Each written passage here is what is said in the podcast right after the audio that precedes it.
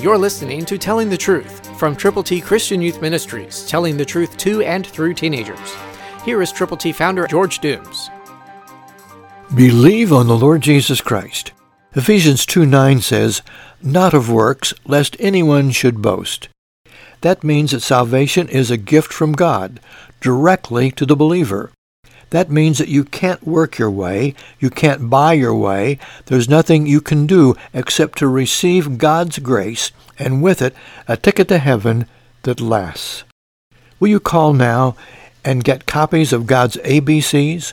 Romans 3.23, Romans 6.23, John 3.16, Romans 10.9 and 10, in printed form, you can give to people who need to know the Lord? Call we want to work together with you. We want to pray with you. We want to be partnering with you for the people for whom you really have a big concern. Call now 812-867-2418. We'll send God's ABCs to you to give away to people who need the Lord. But to get yours, call 812-867-2418. Tell us how many you will prayerfully present.